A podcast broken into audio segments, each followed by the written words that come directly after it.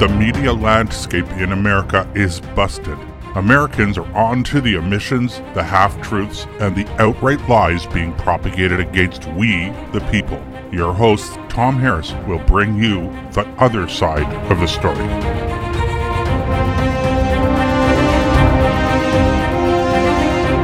Climate change alarmists constantly tell us that the world is coming to an end, that we will soon come to an unalterable catastrophe if we don't reduce our emissions. Yet following their plans would lead us to a world without reliable power. And what's more, it would result in no benefit for the environment. To discuss all this, I'm joined by two people. First of all, my guest co host, that's Mary Jean Harris, my daughter, of course.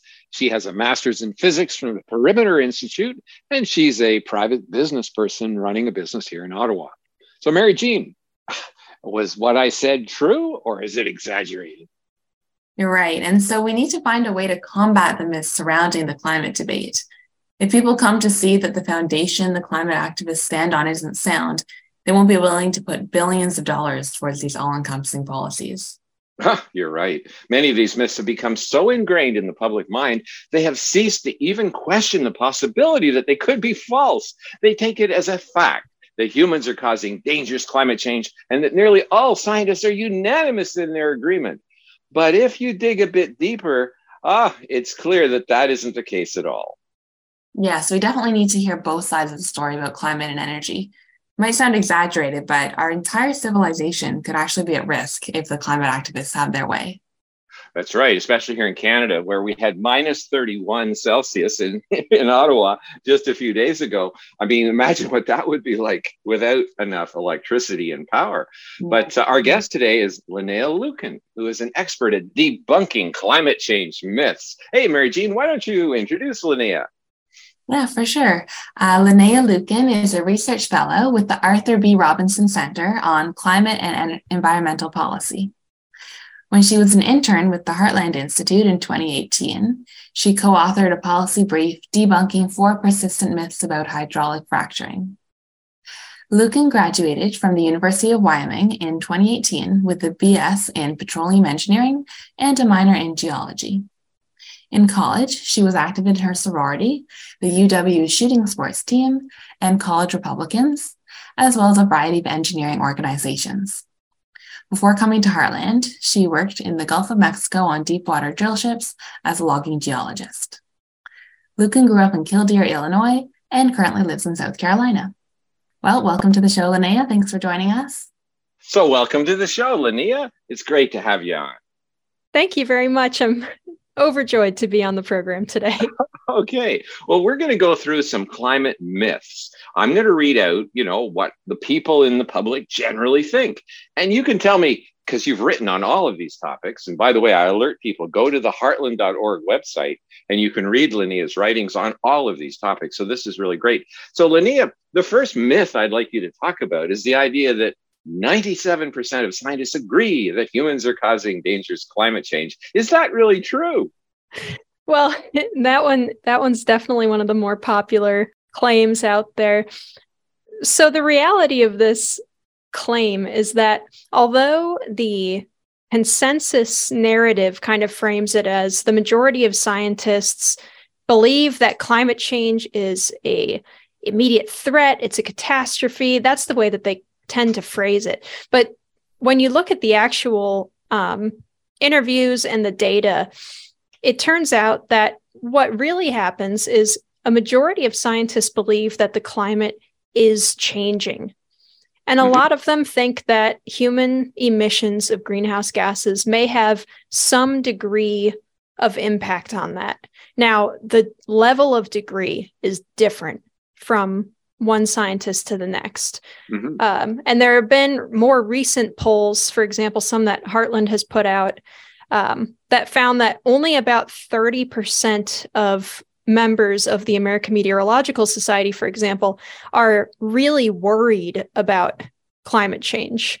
Um, around 28% said that they're not very worried, but most people said that they were either somewhat which you know is kind of minor or not at all huh wow so this whole idea that the vast majority of scientists are afraid of a global catastrophe it doesn't bear out in your poll. No, not most people are not overly alarmist about it.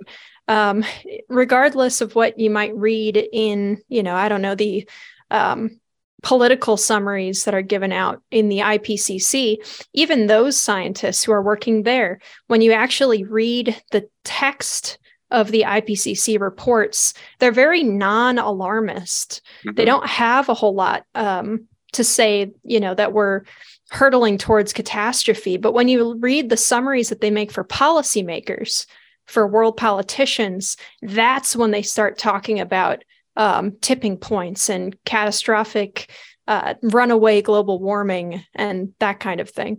Yeah, yeah. there's a big there's a big disconnect between what the scientists scientists are actually saying and then what people are actually interpreting them to say. Oh yeah, well, and mm-hmm. that's in a large part that's kind of the media's fault right? Because they don't ask the right questions.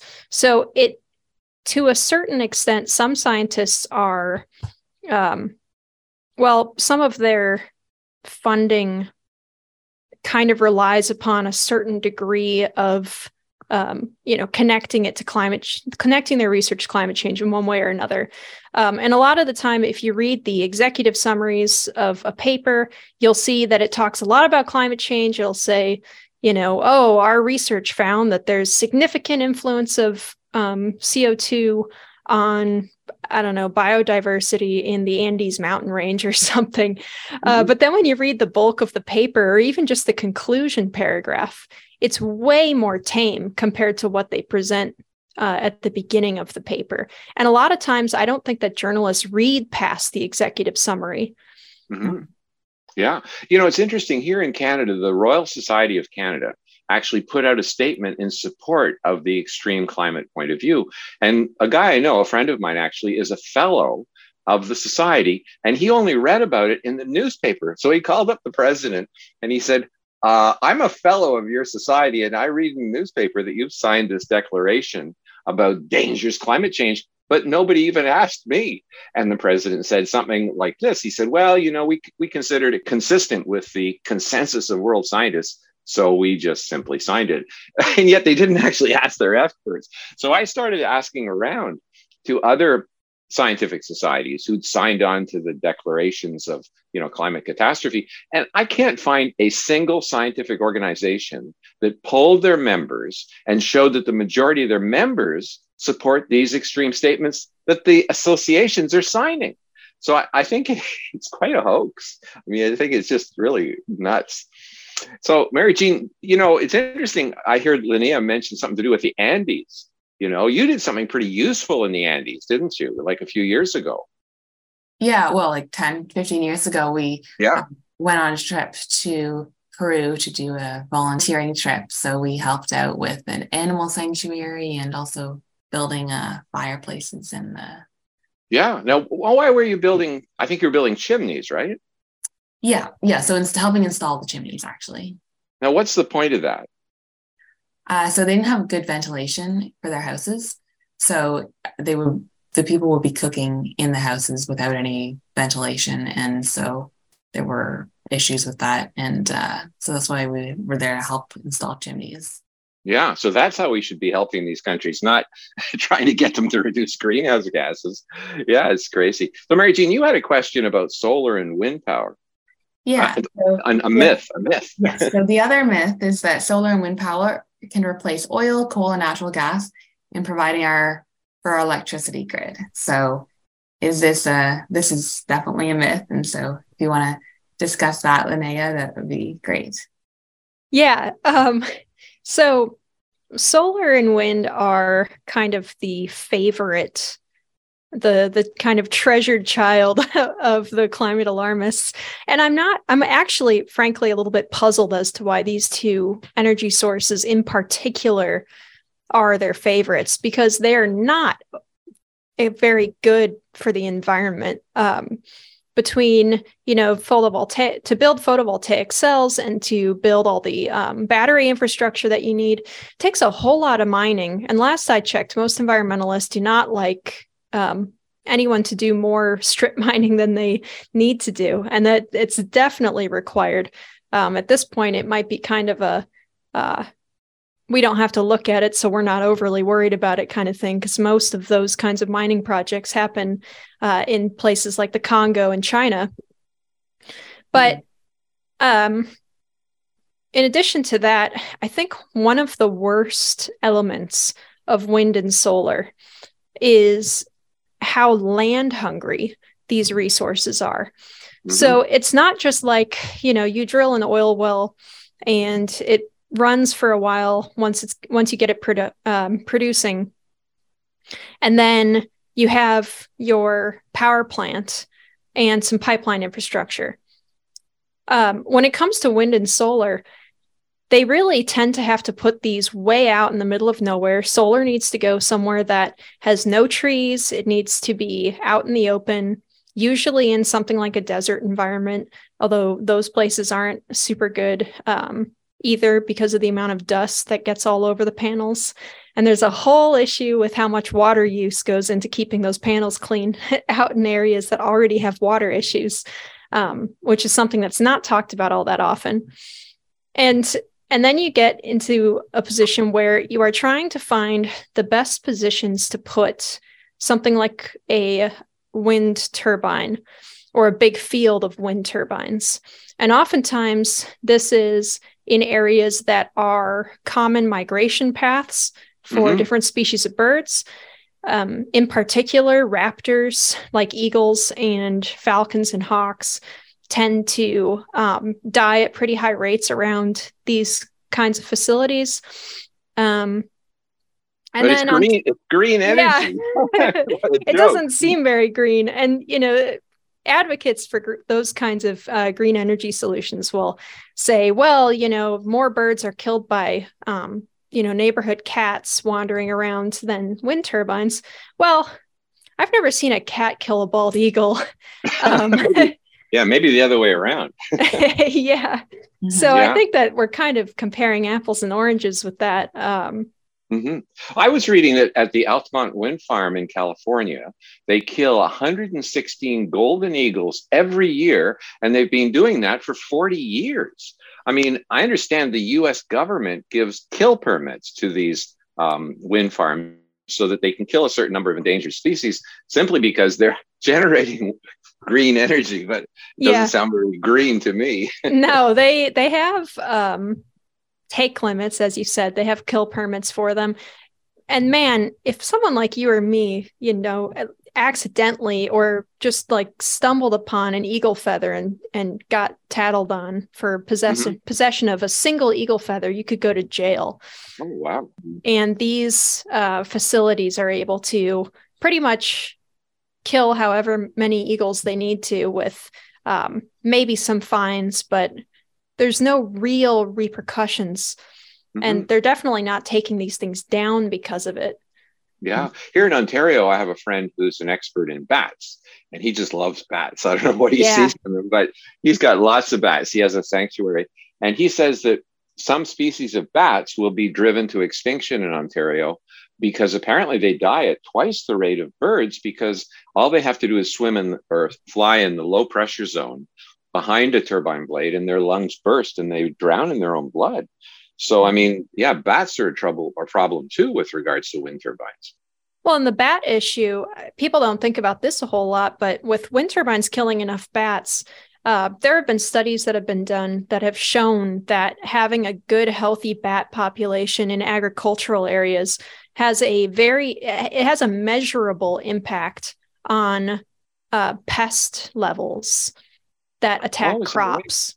Yeah. Oh. So when you start killing off bats, or when bats start disappearing from an area that is a uh, crop producing area, you see an increase in the number of um, crop destroying pests that pop up because bats eat, you know, tens of thousands of moths and all sorts of, um, you know, mosquitoes and critters all the time, uh, every night. So getting rid of those animals has a huge impact on, you know, agriculture as well. So obviously they'd have to start using more pesticides if they got rid of the bats. Yeah, I didn't think of that connection, but you're right. That's wow. probably true. Doesn't sound like the environmentalists should be supporting that. Now, what about the possibility of actually powering the nation, ignoring its environmental impact? Can you power the United States on wind and solar power, in your opinion? Uh, no, uh, and that's a that's a pretty easy no too for me. Um, in terms of the land use itself, um, solar power alone requires three times as much land per megawatt uh, as like coal, natural gas, or nuclear do. So, and you and you can't just install the exact amount of megawatts that you need. You need a large amount over that in order to account for any that are down for repairs when a cloud is floating across them and yeah. um, blocking the sun off. So you need quite a bit more than um, the kind of installed capacity rating um, that and the manufacturers will claim to get a full, reliable resource or energy source out of the solar panels. But the problem with that too is that you know they're intermittent resources, both wind and solar. They go up and down throughout the day and they increase and decrease their power outputs during different times of year as well. So, so when they the nameplate capacity of so many megawatts of a wind turbine, that's obviously not equivalent to that many megawatts from a coal station. No, because it doesn't actually produce that much. While the nameplate capacity uh, might be one thing for something like a solar panel, the actual output of power is probably going to be in the range of 30% of that. I can't imagine trying to sell a coal station to the government and saying, oh, and we'll not be operating actually two thirds of the time. Yeah. yeah and also, what? and also because they're not operating they need to have the backup right? The exactly. So when they aren't running you need something else. So at night solar goes down.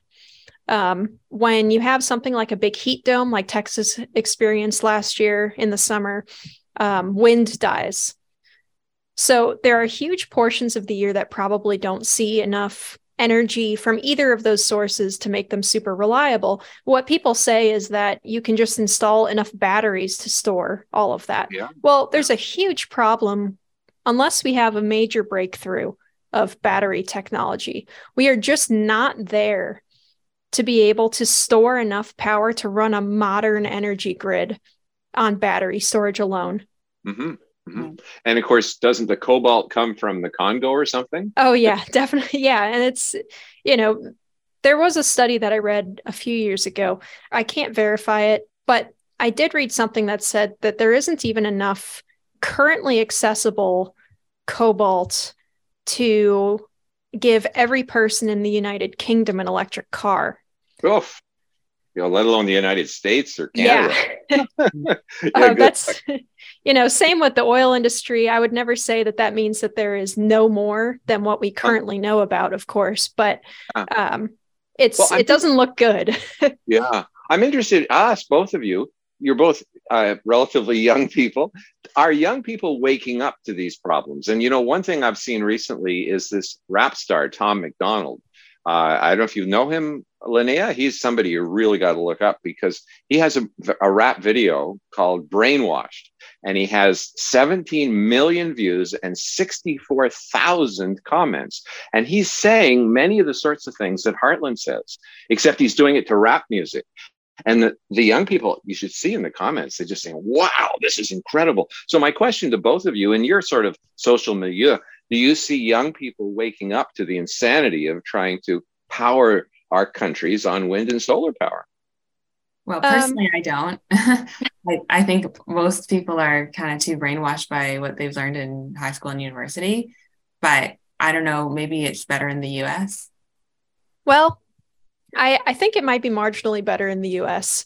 Um, while our, especially our public school system, really leans hard into the climate alarm side, I think that there's enough social questions outside of the at least outside of the wind and solar only route, right? I, I know mm-hmm. in my experience, a lot of people who are a little bit more close to being skeptical about climate change, uh, alarmism anyway, it tends to be because they notice that climate alarmists never promote nuclear power. Mm. And my generation has never really had, you know, one of those scare moments that terrifies us away from nuclear. You know, there was Fukushima a few years ago, but the effects of that didn't end up being nearly as bad as they uh, the media was hyping it up to be. Um, so I think that my generation is not as afraid of nuclear, and when they see people wanting to put in wind and solar at the expense of anything else, um, even hydropower, you know, places like California are turning away from it. I think people my age look at that and say, you know, that's kind of odd that they're so against that. There might be more going on here. But by and large, I wouldn't say that there's a significant movement away from the mainstream view. Mm-hmm. Um, but I do, I am aware of Tom MacDonald. He does good work. And for the listeners that haven't looked into him, he is not like you know, a kind of cringy, trying to be hip sort of rapper who is taking on social issues. He is really good. And he's oh, kind yeah. of scary looking too. So, which which uh, moves towards his uh, credentials pretty well as a rapper. Um, well, it's exactly. fun. Well, you'd laugh because I'm 69 Yet I find his videos amazing. In fact, I use them to work out to when I'm doing my push ups and weights and stuff. I put it on. And I find that it's inspiring, not just to hear what he's saying, you know, don't defund police, defund the media who lie through their teeth. Yeah. it's not just his message, it's the fact that so many tens of thousands of young people are agreeing. You know, I think that's very encouraging for the next generation, that's for sure. So, moving on to a slightly different topic. According to the climate activists, the Antarctic is melting due to human caused climate change. Is that really true? um, you know, Antarctica is probably one of the worst examples they could possibly come up with. So there was a um, relatively recent study, I think in 2020, that found that they've actually had a nice expansion of sea ice over the last several decades. And Antarctica has actually had net zero warming at all for several decades now. Um, the only place that it has warming is the Antarctic Peninsula. And the Antarctic Peninsula also happens to be the most volcanically active part of the continent. Mm. The rest of the continent has actually seen a slight cooling trend. Um, yeah, and ice expansion across much of it. Yeah, I haven't heard about the uh, volcanic activity on the An- Antarctic, but that definitely makes sense. You certainly don't hear about that in. Yeah, it's subsurface, so it's all underwater. Um, oh, and since right. it's a peninsula and it's surrounded, you know, on three sides by water, uh, it makes sense that the warming would be a little bit more intense uh, there yeah. than on the inside of the continent. Yeah, people often think of volcanoes as just being above land, but you're saying a lot of them in that region are below the ocean. Right. Well, a ton of them are. I mean, take for example Hawaii. Hawaii has a bunch of above water level volcanoes, but the reason why Hawaii is the way it is is because it's what's known as a hotspot volcano. Um, so instead of being a volcanic area along a tectonic plate, it's bubbling up from a random spot in the middle of the plate. And as the plates move, that's why you get the shape of Hawaii, uh, mm. because the spot stays in roughly the same spot. mm. um, but Antarctic, I, I, believe the Antarctic um, Western Peninsula area is on a continental plate boundary, mm-hmm. which are volcanically active um, in general. So yeah, it's it's subsurface and underwater, and um, for a long time it hasn't been super well studied but more information comes out all the time about it. And it's yeah antarctica is a really it's not a very good example for yeah. the alarmist side.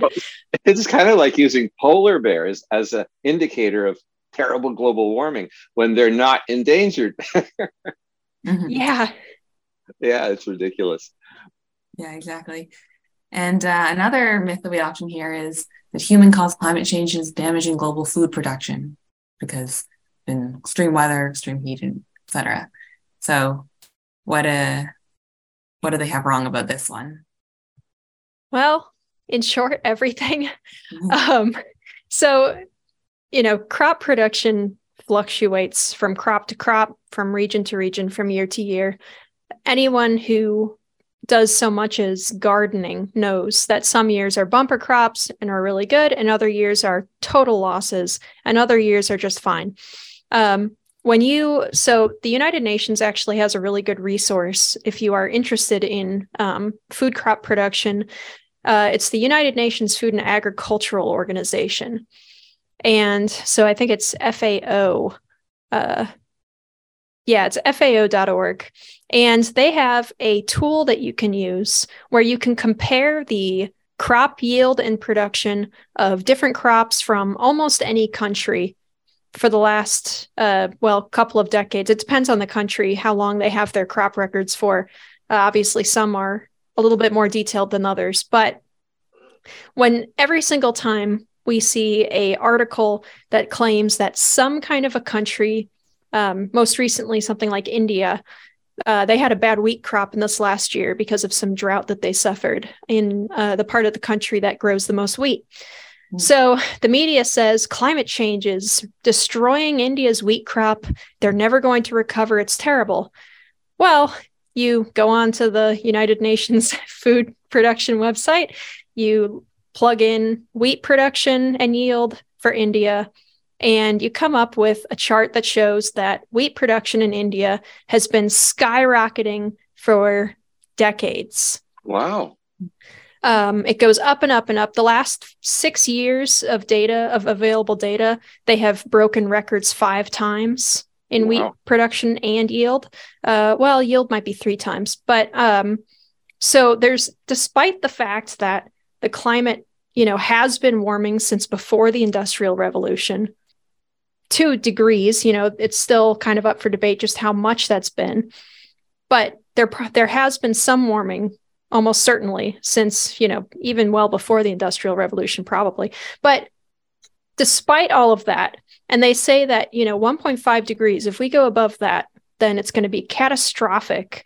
Um, you know our food production is going to break down around the world. We have to stop it from reaching 1.5 well we're at about 1.2 and it's been happening for 100 years and at the same time as this has been happening food production everywhere has gone up the mm-hmm. entire time.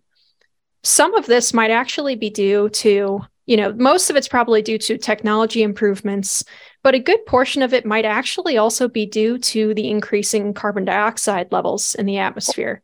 Right. It's plant food. exactly. So there's been um, a good amount of evidence from NASA that there is a global greening trend that has been occurring for the last couple of decades. Mm. And you know it would make sense to apply that to crop production as well. Uh-huh uh-huh.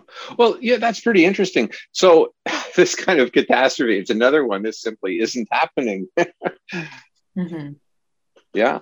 I'll put on the fao.org website under the podcast when it goes up on monday and people can try it out themselves. So you're saying you can choose a country choose a, a grain for example wheat and you can actually watch to see if in fact it's been suffering yeah, and you can you can do it for I mean a lot more than just grains. It's bananas, it's coffee, and on um, one of the Heartland affiliated websites that I write for, which is climaterealism.com. Um, we do this all the time, almost every week. I would say we have an article that comes up where we are debunking some media organizations saying that some crop in some country is being destroyed by climate change.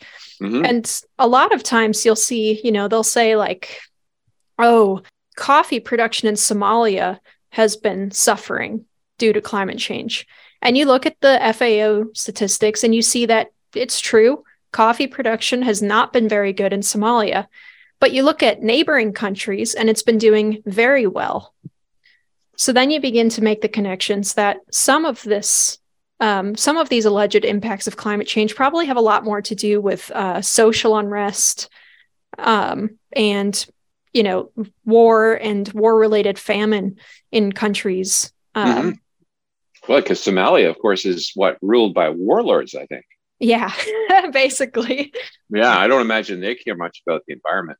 We have to actually go for a break now but after the break linnea can we talk about whether climate change is causing migratory birds to die that's the, next myth sure. Okay, we'll get back right after the break.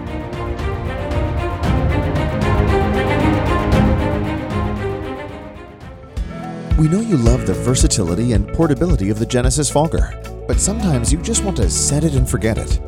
Well, we heard you. Introducing the UX4 HOCL Atomizer. This stationary unit quietly protects you and is perfect for smaller spaces. With over a quarter million units sold in Japan, it's now available in the United States. Visit genesisfogger.com forward slash out loud to see the UX4 in action and receive a 15% discount on either Fogger with promo code OUTLOUD. With Genesis, you're ready for anything. Trouble getting to sleep and staying asleep is infuriating. Your mind races, you toss and turn, and the harder you try, the harder it is to drift off. And today's fast paced digital age makes it tougher. You're not alone. Poor sleep affects over 70% of us. The CDC even labeled insufficient sleep a public health epidemic. Advanced nutrition company, Healthy Cell, created REM sleep to help you quickly fall asleep, stay asleep, sleep deep, and wake refreshed. Unlike other supplements that don't work, REM sleep is not a pill. It's a gel you swallow with ultra absorption of science backed ingredients, supporting all four stages of sleep using calming herbs, amino acids, and sleep hormone support. Over a thousand reviews with an average star rating of over 4.4 proves it works. Take back your sleep. Go to healthycell.com and use limited time code OUTLOUD for 25% off your first order. Risk free. Love it or your money back. Guaranteed. Healthycell.com code OUTLOUD. Healthycell.com code OUTLOUD. For 40 years, alarmists have been warning of a climate catastrophe, yet none of their dire predictions have come true. Temperatures have not soared, sea level rise has not been unusual, and extreme weather events have not increased in either frequency or intensity. In short, there is no climate emergency. For 15 years, the International Climate Science Coalition has led the call for climate realism and a Made in America climate plan. A plan based on real science that responds to the real world needs of Americans, supports economic growth, and strengthens our essential infrastructure. A plan that protects the environment and ensures that Americans can enjoy the blessings of clean air, clean land, and clean water for generations to come. It's time to put ideology and pseudoscience aside. It's time for a sensible climate plan. For more information or to donate, visit our website, icsc climate.com.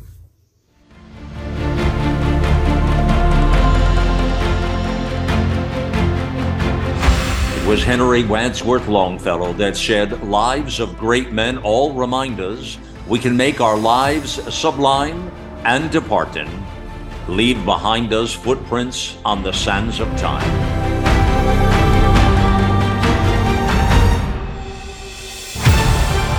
America Out Loud Talk Radio. The liberty and justice for all.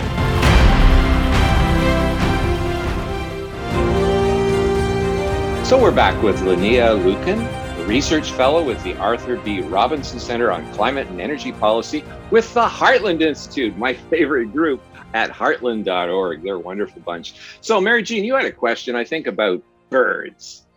Yeah. So, our next myth is that migratory birds are dying due to climate change. So, are they really dying due to climate change or something else?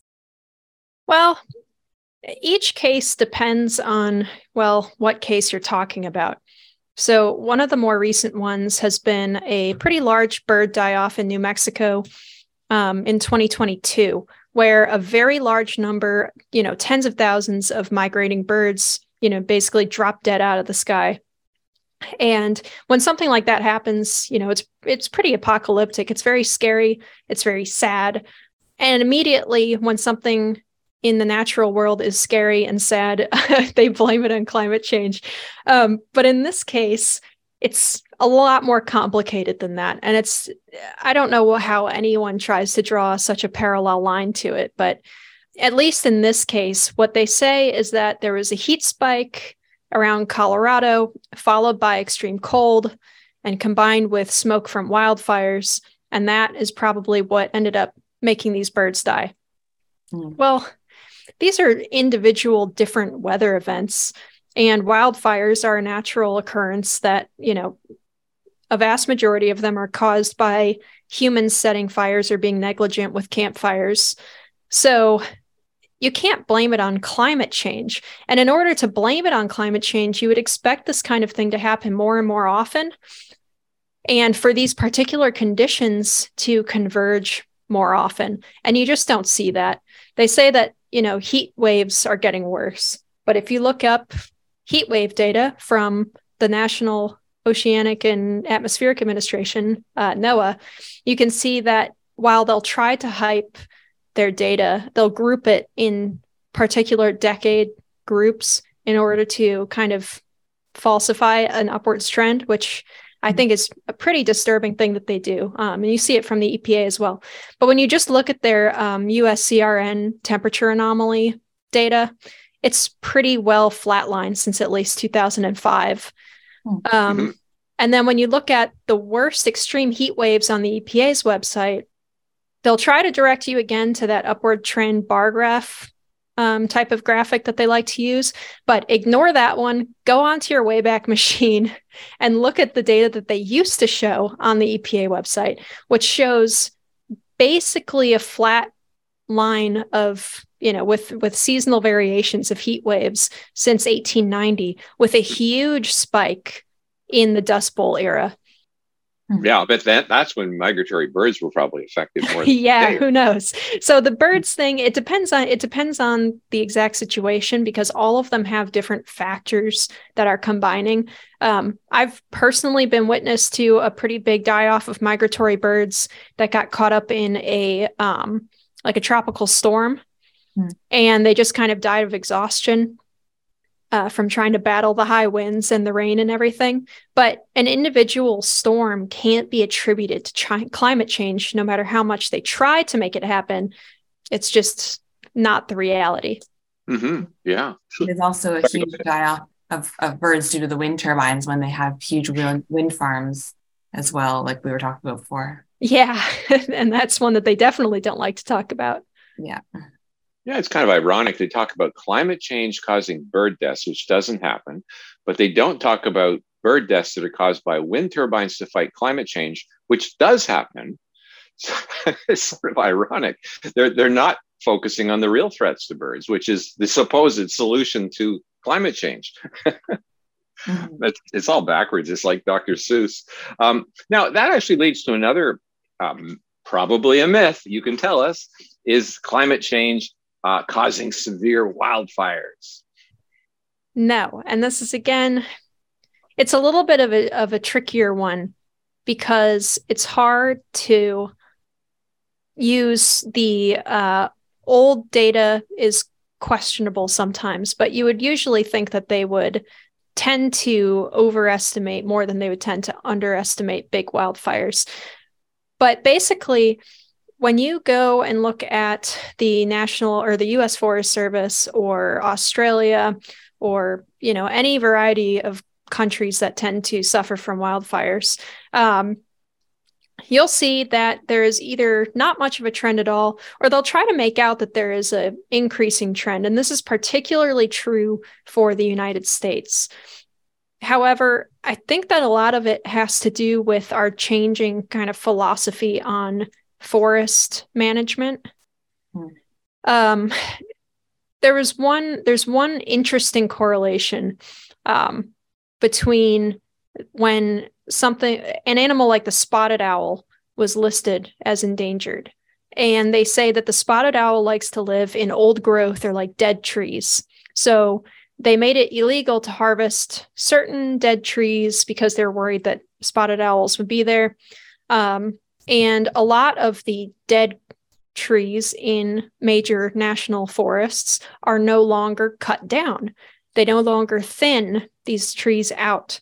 So there's some interesting data that you can look at that will compare. I think Anthony Watts put this together um, that compares the number of acres harvested of federal land timber to the number of acres that are burned. And when you see that they're harvesting less timber, the wildfires are getting bigger. Mm-hmm. Hmm. Well, why would that be? well, dry trees are easy to burn. And um, you used to be able to kind of clear out some of the underbrush that's really dry. Um, and, it, and it helps. And when we used to be able to control these fires and put them out quicker. They're building all sorts of roads. Uh, the timber companies were building roads through the woods that made it easier to access wildfires. But now oh, a lot of those timber roads have been shut down and allowed to overgrow.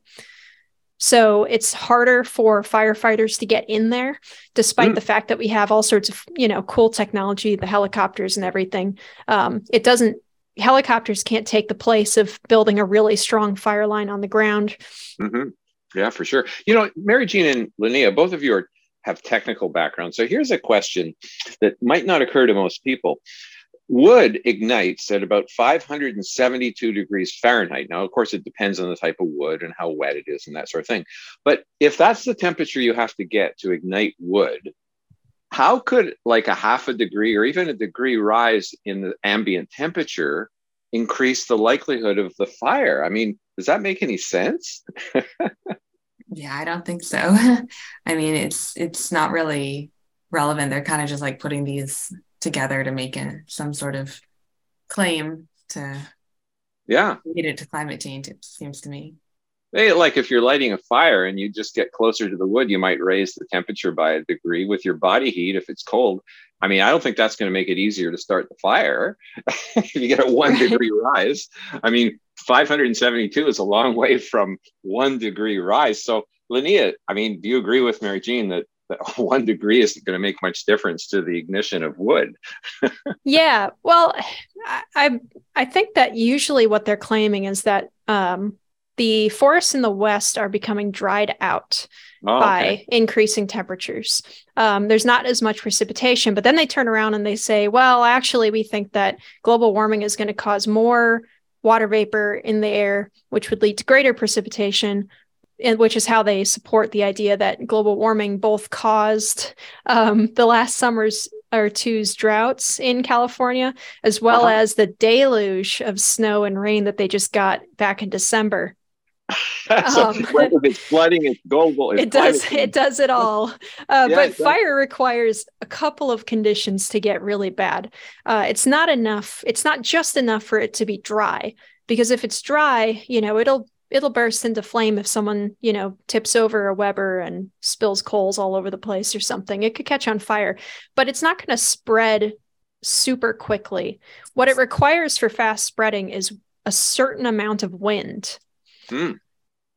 and climate alarmists like to claim that the wind is going to become stronger due to climate change in some areas, and it, it is going to drop off in other areas due to climate change.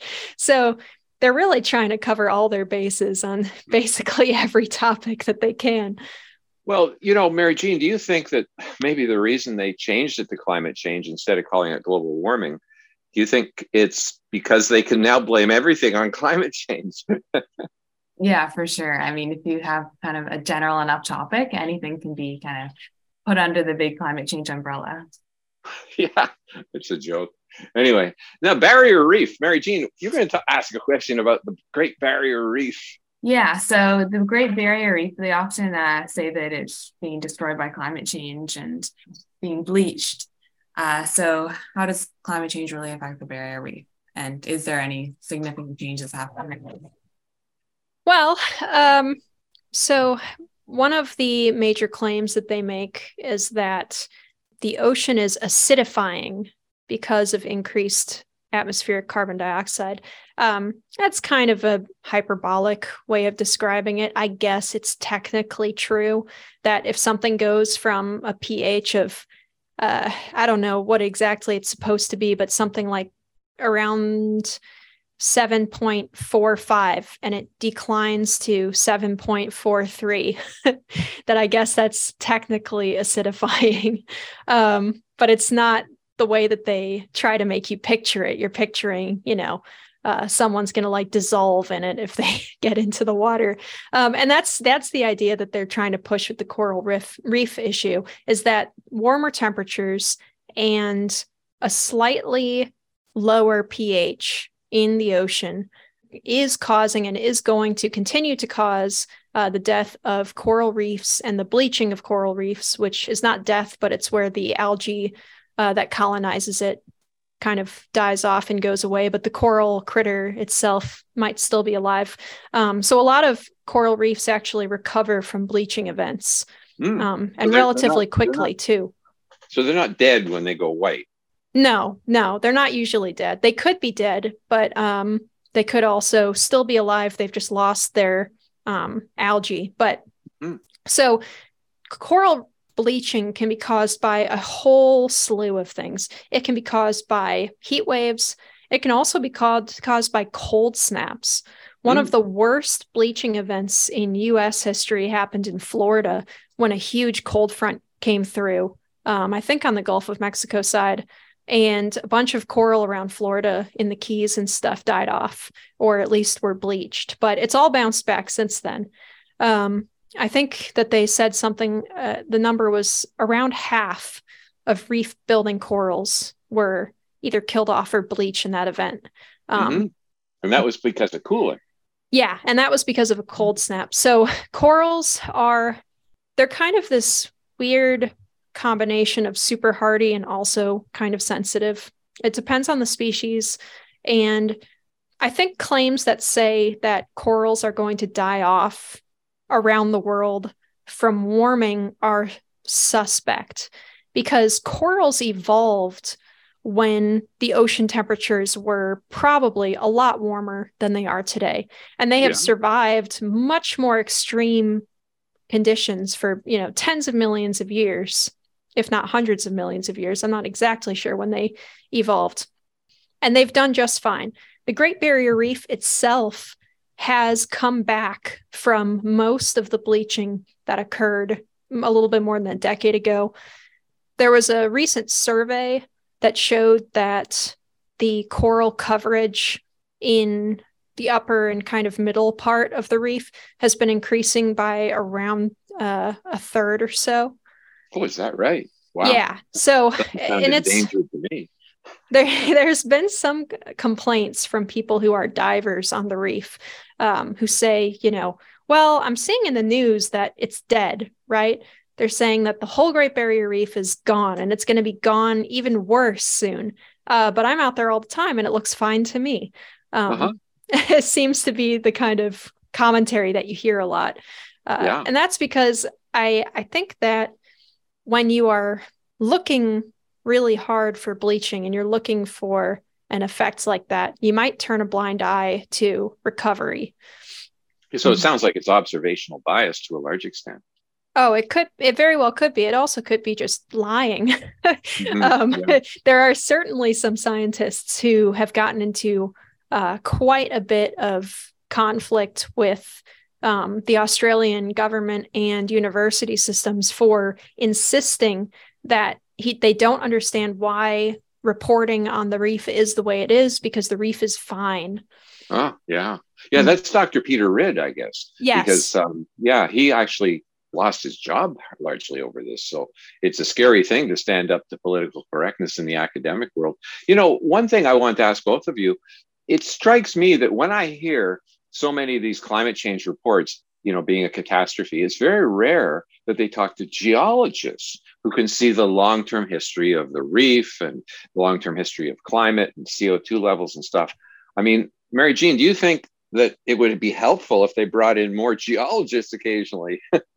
yeah, for sure. And also for geologists, like we can see the long-term trends like in the distant past as well and see compare that to the future or in the present i should say yeah in the united states linnea do they actually bring in geologists very often when they're talking about government climate policy not that i've seen uh yeah, not to be go- not to joke around too much or be too cynical but most of the time when i see people talking about uh climate change, it's like Al Gore and John Kerry who have. Oh you know, yeah, I'm not. The oceans, the oceans are boiling. He said. Yeah. Yeah, it's funny because I looked up to see how much the oceans have warmed, you know, in the last hundred years, and it's been warming at a rate, if you believe the UN. it's a big if because some scientists say that it hasn't warmed at all. But regardless, they're saying EPA actually is saying 0.14 degrees Fahrenheit per decade That's a little off the 212 degrees Fahrenheit required to boil. And yet when yeah, and yet when he said that, the audience they all cheered, yay, you know, yay Al Gore. And you think, yeah, but that's like absurd. yeah. Well, and and this kind of connects to the reef issue too, right? Because the majority of corals live in tropical to, you know, into a little bit of subtropical uh, waters. They don't really like cold water in general. You don't mm-hmm. really find them above, say, 40 degrees of latitude and uh, 40 degrees south. So 40 degrees north or south, sorry. Uh, you kind of just find them kind of hugging the equator. And not all places are very good for them, but you would think that a little bit of ocean warming might make them expand expand their range a bit. Mm-hmm. Mm-hmm. So once again, it's not a bad thing for coral. It's the cold that is the trouble. Yeah. Yeah, mm-hmm. it's difficult. Well, actually, we got another myth coming up. I think it's a myth. Maybe you can tell me if it's true or not. Kansas and other places around the world are experiencing more severe and serious droughts due to climate change. Is that true? Does not appear to be the case. Um, in fact, the IPCC themselves say that the mid latitudes, which would include um, you know the continent most of the contiguous united states have actually seen increases in precipitation modestly uh, over the past couple of decades. Increases, okay. hmm. Yeah. Now we only have just a couple of minutes left, but um, it'd be interesting, Mary Jean. I think you had a question about communication, if I remember rightly. Yeah, for sure. So we've seen a lot about how these myths are false, but how do you think that we should communicate with others about how the facts don't line up with what the media is actually portraying in the news? Well, I so far the strategy has been to just kind of hit them over the head with uh, corrections and the actual data. Uh, people's minds can be changed if they get the information uh, that counters the alarmist misinformation. And this is something that even the alarmists have acknowledged and that they are uh, worried about is the fact that when people are exposed to data that counters the climate catastrophe narrative, um, they very quickly cool on their concern about climate change, which is part of the reason why climate change consistently ranks last among uh, polling concerns for Americans and probably Canadians too. Hmm. Mm-hmm. Yeah, it's interesting that there was actually a poll done in 2015 by the United Nations. They listed 17 objectives, you know, stopping climate change, having clean water, good electricity security, war, you know, that sort of thing. And they asked the world public, it was called My World, the poll, and they asked them to prioritize what they thought the UN should focus on. And they put climate change first. You know, they obviously wanted us to choose that because, you know, the UN says it's the greatest threat to humanity. Well, but 9 million people voted across the world, and climate change came dead last. Okay. Yep. And, and it's interesting because just a few years later, when the UN realized that, oh, oh we're not getting what we wanted, uh, they took it off the web. Well, happily, I kept the screen capture of the final results. And, you know, for fun, I'll put it under the uh, podcast actually for people to see because I think you're right, Linny. I think that the average person, as they learn more, actually starts to say, okay, I'm more worried about my income, you know, or in the cases like Nigeria. And it's interesting because most of the poll people, people who took part in the poll, were actually from Nigeria. And of course, they didn't care about climate change. They were concerned about things like poverty, you know, and, and isn't that really for most people in the world the kind of situation where yeah, you can only think about climate change if you have all the basics of life. Yeah. Well, and that's it's the same with any environmental issue. You know, um, probably with the exception of clean water, you know, like species preservation and that kind of thing isn't a high concern for countries that are struggling in the day to day. Yeah. Now, just to end off, could you list a few of the things that Heartland is doing? Some of the things I can include under the uh, podcast. You know, you were saying something called climate realism. Is that one of your sites? Yep. Um, so we do a site, climaterealism.com. That would be mm-hmm. me and Anthony Watts and Sterling Burnett, and sometimes some guest authors who will write. I think, you know, we try to have at least one article a day debunking something in the news. So mm-hmm. if you go to the front page right now, we have one debunking uh, India talking about the wheat production, which is why that was kind of on the top of my mind because we yeah. just wrote about it. Um, atmospheric rivers, hurricane claims. Um, basically, every time we see something that uh, is blatantly incorrect, we jump all over it and link to the actual data that mm-hmm. people can look at for themselves. They don't have to take our word for it. Yeah, so and I'll bet the I'll bet the left are attacking you when you do that. oh, they don't like it, uh. especially especially not if you call out the journalist uh, by name in the article. They don't love that. Um, yeah. And then we also have climateataglance.com, which is the web version of the Climate at a Glance books that Heartland just sent out to um, teachers across the United States that give some of the um, some really succinct data driven refutations of some of the most common climate falsehoods, uh, mm-hmm. like the ones that we talked about on this podcast. Mm-hmm, mm-hmm. And and you know I have to add one thing to that list, and that is the non-governmental International Panel on Climate Change report. Yep. I mean, those are wonderful. I mean, they are truly wonderful. People can check them out at climatechangereconsidered.org. And what you'll see is that a counter to the UN's IPCC. These are literally thousands of peer reviewed scientific papers which show that there's no climate crisis.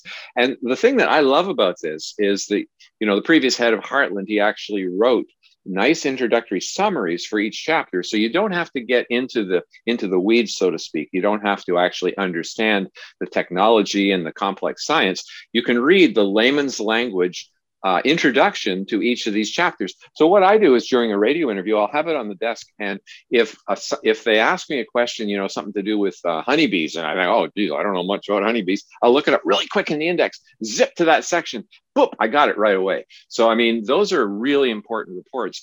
They also have a summary for policymakers, like the UN, except true, unlike the UN, uh, which actually give you the information very quickly. So I'll include a link to that as well. Well, it's been great having both of you, my co host, Mary Jean Harris, and Linnea Lueken, a research fellow with the Arthur B. Robinson Center on Climate Energy Policy at the Heartland Institute. So, this is Tom Harris and Mary Jean Harris, my co host, signing out from the other side of the story.